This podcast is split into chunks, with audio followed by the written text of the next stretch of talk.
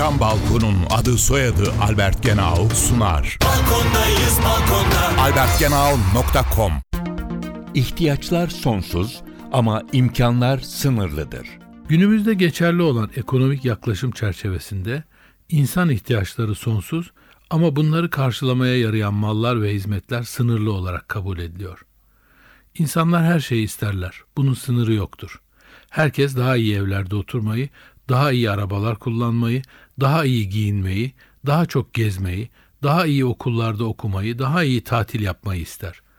Ama iş bu istekleri gerçekleştirmeye gelince sahip olunan imkanlar bu isteklerin sınırlarını belirler. Elimizdeki para, kazandığımız gelir, tasarruflarımız bu isteklerin çoğunu gerçekleştirmemize yetmez. Demek ki sonsuz isteklerimizin sınırı elimizdeki araçların miktarıdır.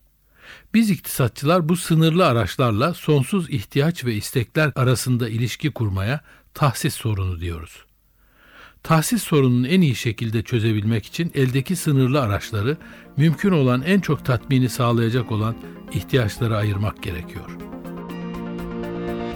Isı camlı cam balkon devrini başlatan Albert Genau sundu. Balkondayız balkonda. albertgenau.com